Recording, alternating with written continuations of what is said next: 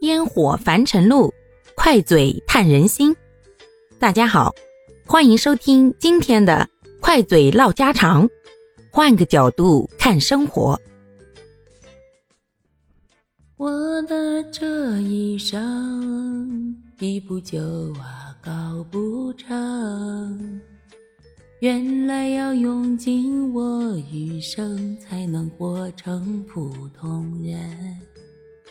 我的这一生，年少有为太天真，还以为放手就可能得一份安稳。人这一生啊，漫漫长路，总得有个高低起伏。在人生的路上呀，并非都是一帆风顺的坦途，谁还没有个低谷的时候呢？年轻的时候吧，总以为世界都是围绕着自己转的，一点点的委屈都受不得，感觉自己受到了不公平待遇的时候，觉得全世界都负了自己。可是，随着时间的流逝，随着自己的成长。和经历的增加，慢慢的才会发现，原来得意是少数，不如意是常态，而失意也是每个人都会经历的。有高峰，必然就有低谷。咱高峰时的光鲜亮丽就不谈了，遇到低谷时该怎么办呢？其实啊，低谷并不可怕。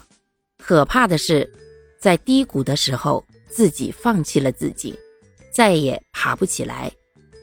不知道正在收听这期节目的你，是怎样面对自己的人生低谷的呢？又是如何调整好自己的心态，重新出发，突破了自己的局限，然后重生涅槃的？跟大家简单的分享一下关于我个人。如何走出人生低谷的一点看法吧。首先一点就是，无论经历任何事、任何时候，请一定要记住，你自己本身是最重要、最值钱、最值得拥有和珍惜的。那么，在这个基础上，不管遇到多大的事儿、多难的坎儿，都能够坚持。并且不放弃自己。只要你不放弃自己，你就会想办法走出这一段路。或许这很难，或许当我们遇到一些天大的事情的时候，会觉得再也没有了出路，会觉得自己已经没有存在的必要。但是，请记住，你的世界是因为有你才存在。如果你都不在了，那你的这一方世界也就消失不见了。除了你自己，几乎没有人在意这一方世界的存在与否。其次，尽量找到一个能让自己放松下来，或者能随时只要想到或者做到就能够转移自己注意力的事情，这也是一种非常好的。解压的方法。当你觉得心里面非常难过，走到了人生的最低谷的时候，只要做到这样一件事情，你都能够暂时的放下那种沮丧与自我怀疑的感觉。那么恭喜你，这件事情请一定要记住，并且在难受的时候、压力大的时候、感觉自己要熬不下去的时候。请把它做起来。